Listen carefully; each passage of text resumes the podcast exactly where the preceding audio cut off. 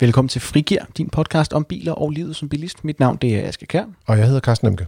og vi udkommer mandag og fredag. I dag der er det mandag, så der taler vi om biler specifikt. Vi skal tale om en Toyota Supra og nogle af de andre sportsvogne, der er derude. Øh, fredag taler vi mere generelt om, om livet som bilist og de lidt mere abstrakte ting, der er ved det. Øh, vi skal både tale om, om sportsvognen i sig selv, og hvad for, en, hvad for en slags bil sportsvognen er, hvem de appellerer til, og hvad for nogle andre, der er på markedet. Så skal vi tale lidt om, om den specifikke måde, Supraen er lavet på, for den er lavet som et samarbejde mellem BMW og mellem Toyota. Og så skal vi til sidst snakke lidt om, hvad sportsvognens fremtid i grunden bliver, for det kan godt virke som, som lidt en dinosaur nu, øh, hvor at vi har en masse CO2-regler, og vi skal øh, undgå global opvarmning, og der er, det er synes nogle isbjørn og sådan noget. Øh, så der skal vi også lige snakke om, hvorvidt det giver mening at have en, en, en røvballet V8 øh, og spænde ind i sin bil. Men, øh, men Carsten, lad os starte med at sætte scenen og sige, hvad for en slags bil er en Toyota Supra? Jamen Supra, det er sådan en klassisk øh, to-personers sportsvogn. Der er ikke plads til meget mere end en lille sportstaske om bagagerummet, og så ude foran, der ligger der en, øh, en rækkemotor øh, på 6 cylinder, og med en turbolader, så den har en god spand hestekræfter og øh, en rigtig dejlig lyd. Hvad, hvad er det for nogle, øh, hvad er det for nogle konkurrenter, den har? Altså, hvad for nogle biler minder den om? Jeg vil sige, den, der ligger øh, meget tæt op af, det er BMW Z4, der dog er en åben bil, men det kunne også være en model som øh, Porsches øh, Cayman. Altså, det er, det er over i det meget sportlige segment, og jeg vil sige, øh, Supraen er faktisk meget hårdkogt. Ja, og det, det, er svært, det er svært at sammenligne på den måde, fordi nogle gange så kan man sige, men det er jo ikke, jeg har ikke set den bil før, men jeg har set en anden bil, der ligner ude i gadebilledet. Det er meget muligt, du hverken no, aldrig nogensinde har set en Supra, en BMW øh, Z4 eller en Porsche Cayman i dit liv. Øh, det kan sagtens lade sig gøre, vil jeg sige. Øh, hvis man bor nord for København, så er der i hvert fald et par stykker af dem, der tæller rundt. Men, men lige præcis Superen er faktisk en meget sjælden fugl. Øh, den er selvfølgelig lige kommet tilbage efter at have haft en lang pause, men det er også en, en relativt dyr bil, og derfor så vil der også være få af dem på, på vejene. Jeg vil, jeg vil egentlig gerne adressere elefanten i rummet lidt, fordi det er, en, det er en Toyota, øh, og det er jo ikke, et Toyota er jo ikke et mærke, jeg typisk forbinder med sportsbiler, og det er slet ikke et mærke, jeg forbinder med biler, som koster en million kroner. Øh, hvem køber en Toyota til en million, Carsten? Jamen, det er der til at starte med ikke så mange, der gør. altså, øh, øh, der er nogen, som er virkelig die hard fans, øh, som har købt den. Øh, som jeg har forstået, der er, hvis der er nogen, der får mindre registreret også, men der er også nogen, der køber dem uden øh, nummerplade på, og så bare køber dem som den entusiastbil, den også er. Øh, der er det jo lidt nemmere i udlandet, hvor det er, der ikke er registreringsafgift på bilerne på samme måde som i Danmark. Men øh, herhjemme er der et par stykker, der køber dem, men, men det er jo ikke, der er jo ikke solgt 100 biler. Og det skal lige sige, når vi snakker om det her med at køre rundt øh, på dem uden at indregistrere dem, så mener vi, at hvis du kører på en lukket bane øh, med dem, så behøver Ja, du heller også så står de bare inde i, en, i et, et lokale. Altså, det er ikke sikkert, at de kører med dem. Så er de bare indregistreret. Så har de, eller ikke indregistreret, så har de bare bilen stående. Så har de bare købt en bil uden, uden afgift, kan man Det er sige. bare et, et møbel til en million. Ja, men så slipper du for at betale afgiften, så er det lidt billigere. Og det, Ja. ja. det er der, i hele finten ligger. Men Mm. Øh, så, så hvis man vil have en lidt billigere øh, Supra en, der koster en million, så kan man lade betale afgiften, men så kan man ikke bruge den. Og jeg vil sige, det vil være lidt ærgerligt. Ja, det, vil, ja, det kan man sige. Hvor, hvor, giver, hvor giver det mening, udover som, som møbel? Øh, hvor, hvor giver en Supra så mening hen? Jamen, vi har prøvet at køre den øh, både på landevej og motorvej og du ved, bykørsel og sådan noget. Og, og jeg vil sige, i byen, der giver den måske ikke sådan helt sindssygt meget mening, medmindre man er meget glad for at vise sig frem. Øh, men øh, en del af vores test, der fik vi også lov til at prøvekøre den på en, øh, på en racerbane. Og der synes jeg, at øh, den virkelig kom til, til live. Altså, det er meget sjældent, man tænker på Toyota og, og race i et, men de er faktisk gået meget ind, ind i mange forskellige motorsportsgrene øh, her inden for det sidste par år, som øh, både rally og, og Le Mans Mm. også for eksempel, det er nok det mest kendte. Øh, og Supraen, den er virkelig en bil, der er skabt til at køre på banen. Altså, den er meget aggressivt sat op. Øh, man taler, øh, når man taler sportsvogn om biler, om de er sådan øh, overstyrende, altså når man, når man accelererer ud af svingene, om bagenden den ligesom skrider lidt ud. Øh, og det gør den faktisk rigtig meget i Supraen. Og den har også noget, det man taler også om, sportsvognen taler meget om noget, der hedder balance. Mm. Noget med, hvordan bilen sådan ligesom bevæger sig, og hvor, hvor agil den føles. Og der har den, er den både utrolig agil, og den har også en helt fantastisk balance. Så man kan virkelig køre bilen meget tæt på øh, dækkens grænse, og hvis man kører lidt for hurtigt, så kan man stadig justere den lidt ind igen. Og det er sådan et kendetegn på nogen, der virkelig har fået en rigtig velafstemt undervogn til sportskørsel. Er det, er det det, du mener, når du siger, at den er aggressivt sat op? Altså det er, at man, kan- man kan presse den rigtig, rigtig langt.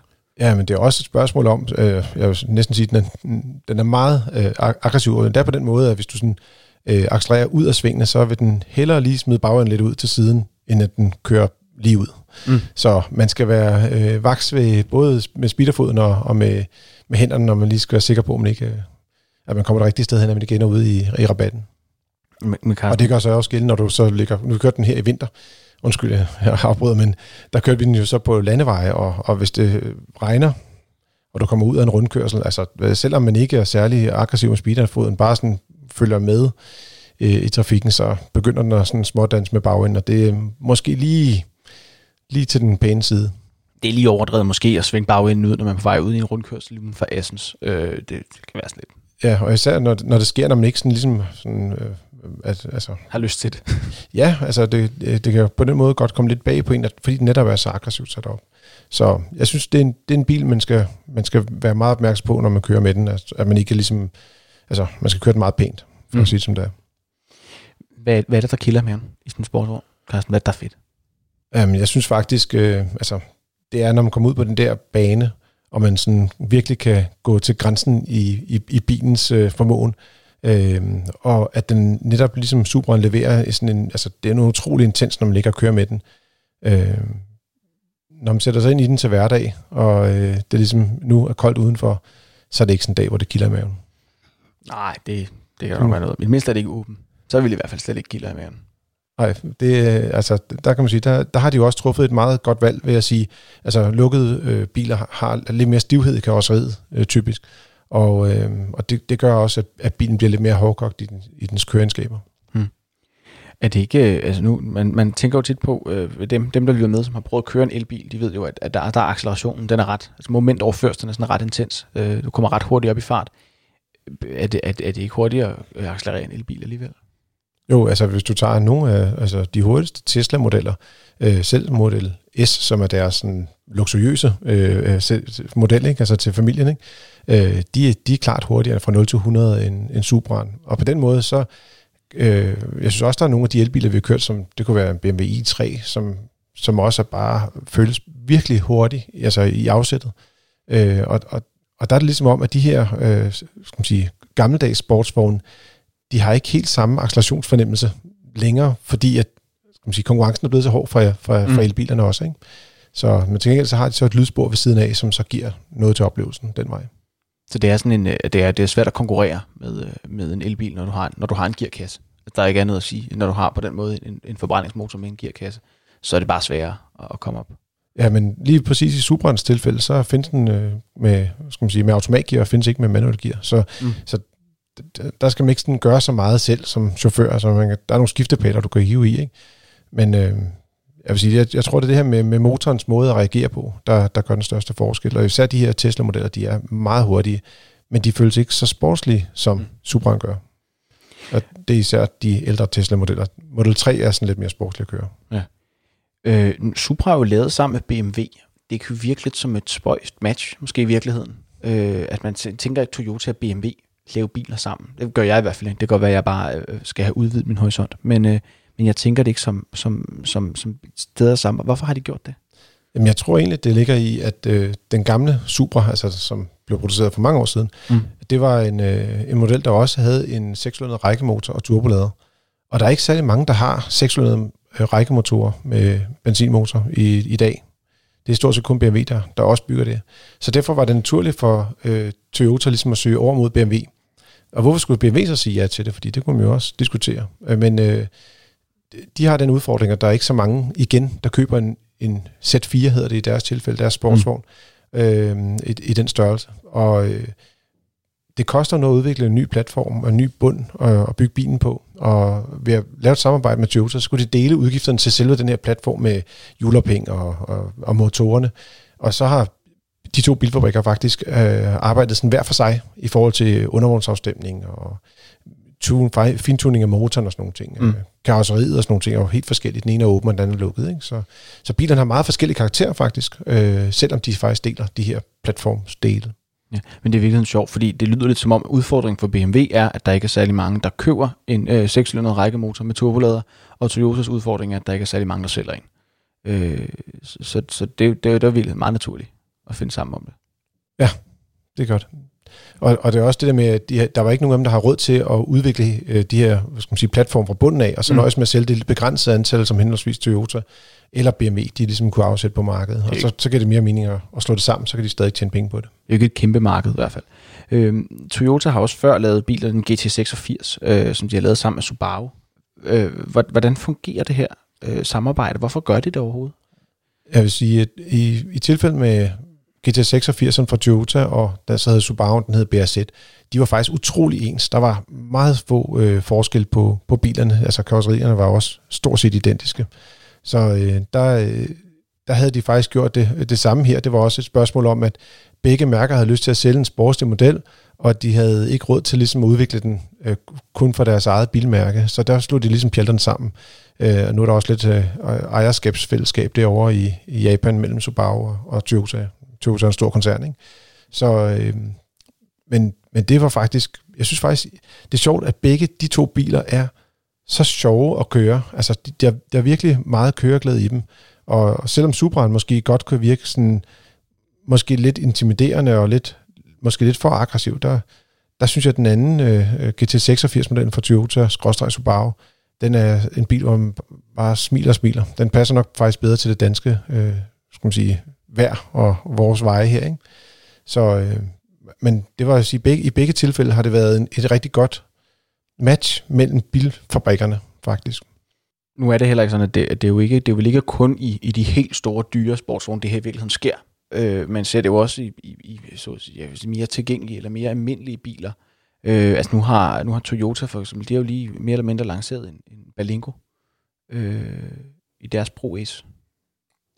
Ja, det er rigtigt. Øh, og, og generelt set kan du se, hvis du kigger på branchen som helhed, så handler det jo om, at man prøver ligesom at bygge så mange øh, biler på den samme platform. Hvis du kigger på for eksempel øh, Citroën og Peugeot, de var, har været sammen længe, det ved vi jo godt. Mm. Så købte de Opel. Okay, fair nok. Så det vil sige, at den nye Corsa er jo faktisk en afart af en Peugeot 208. Det er den samme platform.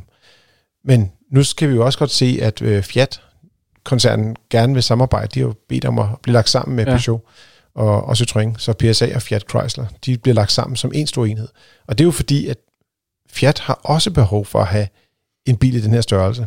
Og der er det jo nemmere at lave en variant af den her platform, som man bygger øh, Peugeot 208 for eksempel mm. øh, på. Øhm, og så får du lavet en bedre økonomi i det på den måde. Og det er det samme, man gør med sportsvogne, bare på en mindre skala, kan man sige. Og, og jeg kunne egentlig godt tænke mig at tale lidt om, om, om sportsvogn generelt, øh, og, og det her med, om, om det er den sidste dinosaur, eller hvad man nu vil kalde det. Måske, i hvert fald, måske rettere de sidste, der kører på dinosaur. Øhm, Dino Juice, som ja, det hedder ude på, på nettet. Dino Juice. Øh, er, er den traditionelle sportsvogn på vej væk? Jeg tror, at altså, den måde, som vi ser Superen på her nu, det, det vil være slut. Fordi øh, de har ret høje CO2-udledninger, og der kommer meget skrappe krav øh, til bilfabrikkerne for, hvad de kan have udledning. Øh, der, er, der er nogle, de, de redder en lille smule med, at der er en masse små regler omkring de her CO2-tal. Det er jo ikke sådan bare, bare tager øh, og skal have et gennemsnit på 95 gram for eksempel. Mm. Men det er jo noget med vægte, og så er der nogen, de mest forurenende tæller ikke med og sådan noget. Så, så måske kan de lige blive reddet en kort overgang, men der er ikke nogen tvivl om, at, at det er biler, der er på vej væk det her. Altså, de, så de forsvinder ikke helt, men det, vi kommer til at se, kommer vi til at se en anden, en anden slags Ja, altså når jeg siger på vej væk, så er det sådan dem, som bare har en, en, en stor sugemotor eller en stor turbomotor, øh, de vil gå over til at blive også, altså have noget strøm, altså noget plug-in hybrid, fordi så får de det her pænere CO2-tal, øh, hvor det er, at de kommer under de, jeg skal sige, magiske 95 gram, og så ser alting godt ud. Og de skal jo endnu længere ned jo, altså på længere sigt kommer CO2-grænsen til at rykke sig længere og længere ned. Så der, der kommer plug-in hybriden til at passe rigtig godt ind i det. Og, og det vil vi også se, altså det giver også god mening, fordi du kan også godt bruge den her hybridteknologi til ligesom at give lidt ekstra øh, el, mm. eltræk ved lave omdrejninger, eller øh, udfylde de huller, hvor der er, der måske er lidt turbotøven i en, i en, i en stor motor. Ikke? Så jeg siger, det giver god mening at, at gå den her retning, men, øh, men man kommer også til at miste lidt af den der øh, mere rå oplevelse, når du kører bil. Er det noget, er det noget man kan mærke på, på brugtvognspriserne, eller på priserne generelt for, øh, for nogle af de her sportsvogne? Øh, bliver de ramt på, på prisen af det? Ja, det er et godt spørgsmål. Øh, skal man sige, lige i øjeblikket er der faktisk øh, rigtig mange, øh, altså for eksempel øh, Porsche har jo, øh, bygger faktisk relativt mange øh, 911 modeller, også i forskellige varianter. Mm. Og øh, man har ikke rigtig kunne se det endnu. Jeg, jeg tror, det er, en, det er en ting, der kommer til at, at tage lidt længere tid, fordi der vil stadig være nogle entusiaster derude, der gerne vil holde fast i de, de brugte biler, som er den gamle type, ikke? fordi ja. det giver en, en speciel køreoplevelse. Så, øh, men øh, det må vi se. Det, det kan også være sådan nogle ting, hvor det er, at øh, hvis der kommer begrænsninger for, hvor du kan bruge dine biler henne, øh, at, at det kommer til at påvirke priserne på dem på, på længere sigt. Ja, jeg, jeg, tror, jeg tror, man ser især med, øh, altså med, med, det, med det publikum, der tiltrækker de her biler, så tror jeg sagtens, man kan se, at det virkelig kommer til at give en højere værdi for klassikerne, hvor de, de sidste biler med, så igen som jeg sagde før, ægte røvballemotor, øh, i virkeligheden jo måske vil stige i værdi efter relativt kort tid, fordi at man kan ligesom ikke få dem mere. Ja, det kunne være både være som, som samlerbiler, men øh, det kan også godt være, at de brugte dem til sådan nogle, altså, kunne nok tage med på track days for eksempel. Øh, det er mm. jo meget sjældent, at sådan en hårdkogt sportsvogn er super praktisk at køre i til hverdag. Så det er nok lidt mere til søndagsturen eller, eller turen, hvis man tager på, til banen, øh, på, enten herhjemme eller i udlandet. Der er jo track days alle steder, så kan man komme ud og prøve bilerne, hvor det er, de sådan, føler sig rigtig hjemme. Og det gælder jo også for den her Supra. Den er jo bedst på bane, og måske ikke helt så fed til hverdag. Carsten, øh, hvad er dit bedste bud på, hvordan fremtidens sportsvogn den kommer til at se ud? Jamen, er det måske. Øh, jeg tror ikke, jeg får lov til at bestemme det hele, vel? men jeg, jeg synes, jeg, jeg kommer måske lidt til at savne lidt den der umiddelbarhed, der ligger i, i skal man sige, den klassiske sportsvogn. Og øh, man kan også se øh, en model som Mazda MX-5, der faktisk er en lille og let bil og kører relativt langt på literen. Den har lige fået et, et ret kraftigt pris, skal man sige, en ret kraftig prisstigning herhjemme i Danmark, på grund af, at dens øh, skal man sige, CO2-tal ikke er så pænt i forhold til dens vægt. Og det, mm. det er jo det, som vi snakker om lige før. Det er lidt komplicerede regler, det her. Øh, og, og det gør så, at, at noget, der måske egentlig, sådan, hvis man kigger på det sådan bare nøgternt, egentlig var et fornuftigt bud på en sportsvogn, det pludselig bliver, bliver meget dyrt. Og den type biler, tror jeg, den vil jeg i hvert fald selv komme til at savne lidt. Der, der hjælper det ikke, at du putter øh, 200 kilo batteri ind i det, fordi det giver ikke en lille let sportsvogns oplevelse. Mm. Så, øh, men ellers så tror jeg faktisk, vi vil se rigtig meget af det her hybridteknologi, der kommer ind i bilerne. Hvad med sådan en dedikeret øh, sports, sportsvogne, der kører på el? Det kommer vi vel også til at se mere af. Nu kommer Porsche med deres Taycan lige om lidt. Ja, og der, der findes jo også øh, skal man sige, mange øh, special elbiler. Og jeg tror også, at hvis du, altså, du kan få en elbil med så mange hestekræfter og så kraftig en acceleration, at, at det overgår det, du kan lave med en, en, skal man sige, en, en V12 eller V10 motor. Så øhm, de hurtigste biler, de vil blive elbiler, og, og folk de søger det ekstreme. Så der vil helt klart være rigtig mange af de her, øh, skal man sige, rent elektriske biler, som øh, vil, vil tegne markedet fremadrettet. Også fordi du vil kunne bruge dem alle steder. Mm.